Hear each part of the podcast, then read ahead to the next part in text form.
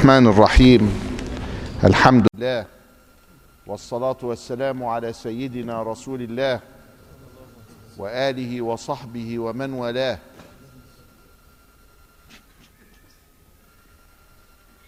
اللهم اشرح صدورنا للإسلام. تفسحوا في المجالس.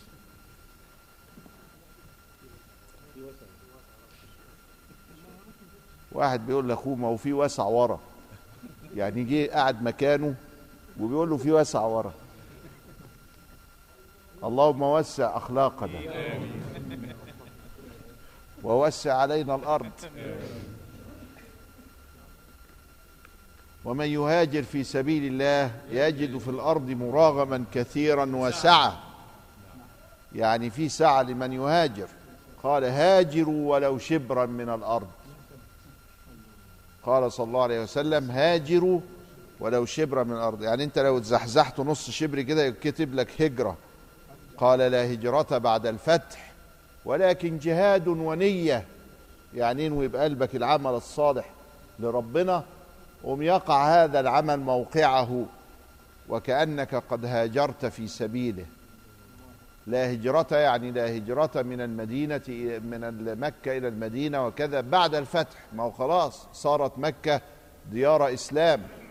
إلى يوم القيامة يقول أبو بكر العربي تصير مكة والمدينة دار إسلام إلى يوم القيامة. لا يدخلها الدجال.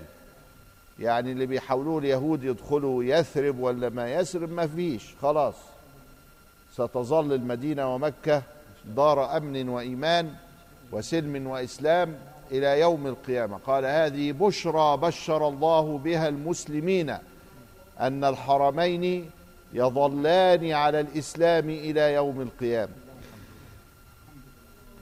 قال رضي الله تعالى عنه ونفعنا الله بعلومه في الدارين. آمين. فرغ قلبك من الأغيار. يملأه بالمعارف والأسرار. القلب لا يبقى فارغا حقيقة من حقائق طريق الله سبحانه وتعالى أن القلب لا يبقى فارغا فإما أن تملأه بالدنيا فيخرج منه نور الله وإما أن تملأه بنور الله فتخرج منه الدنيا. والقلب لا يحب الشركة يا إما الدنيا يا إما ربنا. ما ينفعش الشركة يبقى الاتنين مع بعض عايزين الدنيا والآخرة وعايزين الدنيا والله ما ينفعش. فرغ قلبك من الأغيار. الأغيار يعني السوى إيه السوى ده؟ الغير. غير مين؟ غير الله. الله. لا ده إحنا ابتدينا نستجيب اهو. الحمد لله. ابتدينا نفهم كلام المشايخ. فرغ قلبك من الأغيار. جمع غير. الأغيار. أي حاجة سوى الله. يبقى فقط الله. هيفضل فاضي كده؟ ما ينفعش. ده الفاضي ده يبقى مجنون. على فكرة قلب فارغ كده خالص خم كده ده يبقى مجنون. وكمان في عقل وروح ونفس ناطقة محاسبة يبقى لازم هيملأ هيملأ بشيء. طردنا الأغيار هيملأ بإيه؟ قال بالمعارف والأسرار إيه المعارف؟ كل ما يوصلك إلى العلم بالأدب مع الله. يبقى تقول اللهم علمنا الأدب معك. لا تستبطئ منه النوال. ما تستبطئش النتيجة. كتير جدا من أهل الذكر يستبطئون النتيجة. يقول الله يعني أنا ما وصلتش لسه. الله أنت مستني توصل؟ يعني بتعبد كده عشان توصل؟ يبقى ما يبقى عبادتك علشان الوصول مش علشان رب العالمين. ما تعرفش تسيب نفسك كده؟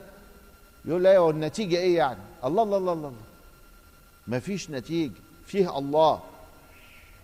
لا تستبطئ منه النوال. يعني ما عطتنيش. ما أنا بعبدك أهو ما عطتنيش. طب يبقى ما بتعبدوش بقى. ما دام مستني.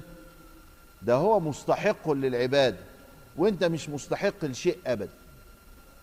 خالص. أدي الحقيقة كده. ما هو كلها دي حقائق. ولكن استبطئ من نفسك وجود الإقبال. لو كان عندك شوق لله كنت على طول وجدته ووجدت الله معه قوم للشيخ ممدوح. أجلسه إلى البقية. قول له اقعد هنا يا شيخ ممدوح. قول له اقعد هنا وانت ساكت. اقعد. اقعد هنا اهو. حاضر حاضر اقعد بس اقعد بس اقعد اقعد واحد الله. لا اقعد زي ما انت كل واحد وأنا. حاضر خليك واقف. لا تستبطئ منه النوال ولكن استبطئ من نفسك وجود الإقبال. انت بتتنطط ليه؟ ما تشوف روحك. ما انت كده ما عندكش شوق للعباد انت عايز تعمل ومستني النتيجة. فاكرها امتحان. حقوق في الأوقات يمكن قضاؤها وحقوق الأوقات لا يمكن قضاؤها. يعني الوقت كالسيف إن لم تقطعه قطعك. اللحظة اللي فاتت وما شغلتهاش بذكر الله ولا بالتعلق به سبحانه ما تعرفش تقضيها. ولذلك بقى كبار الصوفية الكبار خالص لا يقضون ما عليهم من أذكار. الذكر بتاعي النهارده الصبح فات. وما أقول له طب اقضيه دلوقتي؟ قال لي لا ما هو دلوقتي ليه ذكر تاني. هقضي إيه بقى؟ ما كله منشغل. أنت واخد بالك؟ مش في حاجة فاضية وحاجة مليانة. ما هو كله منشغل. فاللي فات مات. اللي فات مات دي جايبينها منين؟ من أهل الله.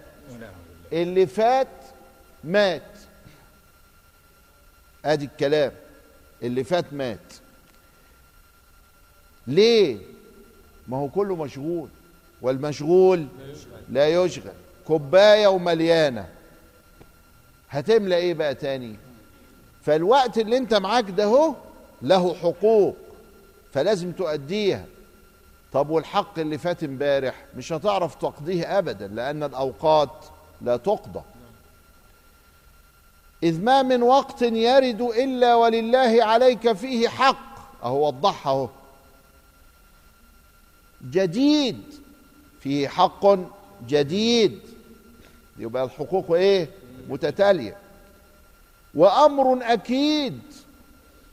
فكيف تقضي فيه حق غيره؟ وأنت لم تقضي حق الله فيه. هتعمل إيه في اللي فاتك؟ إذا كنت أنت وراك واجبات أخرى لازم تقضيها دلوقتي. ما أنت لو اشتغلت بالفائت هيضيع عليك الحاضر. حقوق في الأوقات يمكن قضاؤها وحقوق الأوقات لا يمكن قضاؤها. إذ ما من وقت يرد إلا ولله عليك فيه حق جديد. وأمر أكيد فكيف تقضي فيه حق غيره وأنت لم تقض حق الله فيه؟ يبقى اذا يحصل إيه للإنسان؟ الشعور بالعجز والتسليم والرضا. لا نحصي ثناء عليك أنت كما أثنيت على نفسك. ده شعور بالعجز. في قبل الله. مالكش دعوة بقى خلاص. قول له يا ربي أنا مش هعرف أحمدك. أنا عاجز ولا هعرف أعمل حاجة. منك وإليك. نرجو إغلاق الموبايل. كمان عاملها. ما فات من عمرك لا عوض له. مش هتعرف تعوضه. ياه ده عملية صعبة قوي دي. يعني لازم تتوب دلوقتي ولازم دلوقتي حالا. وما حصل لك منه لا قيمة له. ما انت مش عارف إذا كان على القبول ولا على غير القبول. فلازم تتوب دلوقتي حالا وتكون على خير الآن. لأنه مفيش عوض هيعوضه. ولأنك ما انتش عارف هتموت إمتى. ولأن اللي فات. ما انتش عارف إذا كان قبل ولا لا. يبقى ده معنى لا حول ولا قوة إلا بالله. يبقى لا يدخل أحدكم الجنة بعمله. قال ولا أنت يا رسول الله؟ قال ولا أنا إلا أن يتغمدني الله برحمته. ده سيد الخلق. ده صخرة الكونين. ده إمام المرسلين. ده خاتم النبيين. ده صفوة الكون كله صلى الله عليه وسلم. ما أحببت شيئا إلا كنت له عبدا وهو لا يحب أن تكون لغيره عبدا يبقى كن في الدنيا كأنك غريب أو عابر سبيل. ازهد فيما في أيدي الناس يحبك الناس وازهد في الدنيا يحبك الله. دي النصائح النبوية المصطفوية لسيدنا عبد الله بن عمر. ازهد في الدنيا يحبك الله. وازهد فيما في أيدي الناس يحبك الناس. والناس تحبك إمتى؟ لما تدي ما تاخدش. لو خدت حاجة يحاسبك عليها. يقول لك ها ما انت واخد ما أنا عطيتك ما أنا وهكذا. إذا ما كانش بالكلام يبقى بالنظر. وإذا ما كانش بالنظر يبقى بالزهقان. وإذا ما كانش بالزهقان يبقى بالكلام. إلا من عصم الله اللي عصمه الله من عصم الله سبحانه وتعالى من عصمه الله خلاص. يبقى بريء من الحاجات دي. ليه؟ ينسى. كان مشايخنا يقولوا لنا عارفين المساحات بتاعت العربية؟ لما بتمسح المطر اللي نازل أهو قلوبنا بتمسح من الكائنات والأغيار والأفعال. اللي هو يصدق عليه قول النبي صلى الله عليه وسلم ورجل أنفق نفقة حتى لا تدري شماله ما أنفقت يمينه. حتى هو مش داري هو أنفق إيه. وكان بعض مشايخنا على هذا المقام. جه واحد سأله هنا وهو كانوا بيقعدوا هنا في سيدنا الحسين هنا جنبينا هنا. عند الحاتي ده. الدهان. فجه لله فراح دخل إيده وطلعها فطلعت فيها ورقة ب 100 جنيه. الكلام ده في الخمسينيات يعني تشتري بيت. فاعطاها فواد سمسار السمسرة كده يبقى عندهم زكاة وهو خد إيه وعطى إيه علشان يقسم معاه. قال لي ده؟ ده عطاله 100 جنيه. قال له والله يا ابني أنا ما أعرف هي طلعت كام. شفت إزاي؟ لا تعلم يمينه ما أنفقت شماله. قال رضي الله تعالى عنه ونفعنا الله بعلومه في الدارين آمين. لا تنفعه طاعتك. هو ربنا بينال منك حاجة لما تطيعه ولا تضره معصيته هو أنت بتنال من الله لما تعصيه؟ تهباء. وإنما أمرك بهذه ونهاك عن هذه لما يعود عليك. لأنك لما بتطيع بيديك ثواب ولما بتعصى بتاخد عقاب. فنهاك وأمرك لنفسك لمصلحتك. أما هو سبحانه وتعالى فهو ليس محتاجا لأحد. لا يزيد في عزه إقبال من أقبل عليه لأنه عزيز في ذاته قادر على كل شيء. لا يسأل عما يفعل وهم يسألون. جبار للخواطر وجبار السماوات والأرض. ولا ينقص من عزه إدبار من أدبر عنه. وصولك إلى الله وصولك إلى العلم به. معرفه أهم حاجة في الطريق المعرفة. تعرف ربنا؟ خلاص. تبقى أنت من أهل الله. وإلا فجل ربنا أن يتصل به شيء أو يتصل هو بشيء. يبقى اذا المسافة اللي بينك وبين ربنا مش مسافة حسية هتمشي في الطريق. وبنقول مقصود الكل هو الله ونهاية الطريق الله. ما تفتكرش إن دي يعني خلاص واحد يجي يقول لك ده أنا وصلت. وصلت فين يا خايب الرجا؟ وصلت فين؟ هو قريب مكان عشان تصل ولا تبعد؟ ده مكانة. قربك منه أن تكون مشاهدا لقربه إنك تحس إنه معاك وبركته معاك ورحمته معاك. وإلا فمن أين أنت ووجود قربه؟ مش هتلاقيه كده.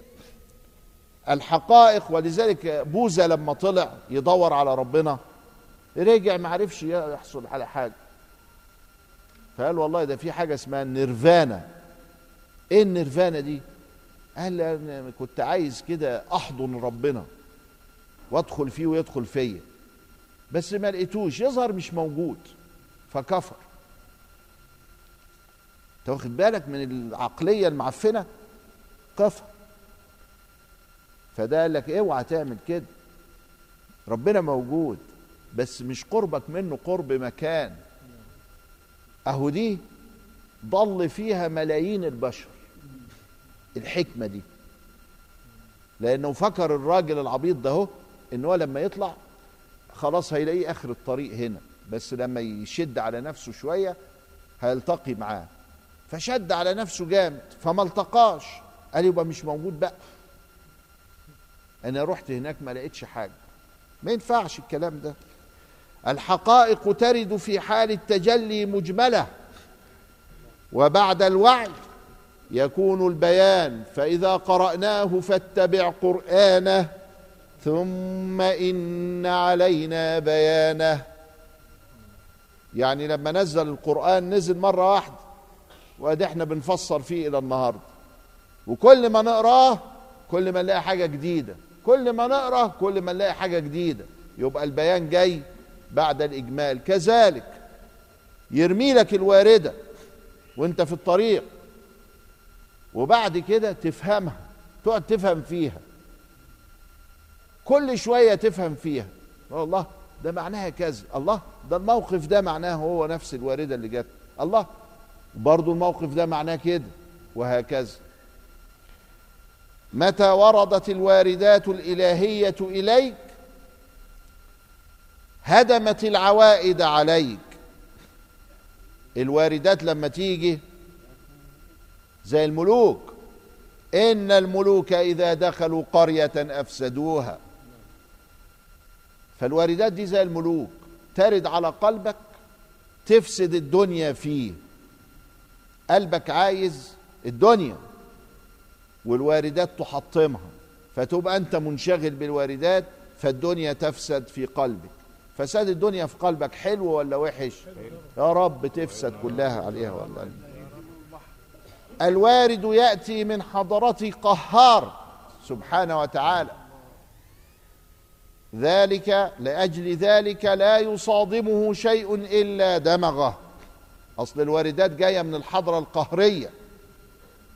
فعاملة زي الدبابة. فلو مشت على شوية بلاستيك تعمل فيهم إيه الدبابة؟ مش هنلاقيهم أصلا. بل نقذف بالحق على الباطل فيدمغه فإذا هو زاهق. كيف يحتجب الحق بشيء؟ والذي يحتجب به هو فيه ظاهر وموجود حاضر. بيذكرنا بالحكم القديمه أن الله ليس بمحجوب. ده المحجوب أنت. فإن الله هو الأول والآخر والظاهر والباطن.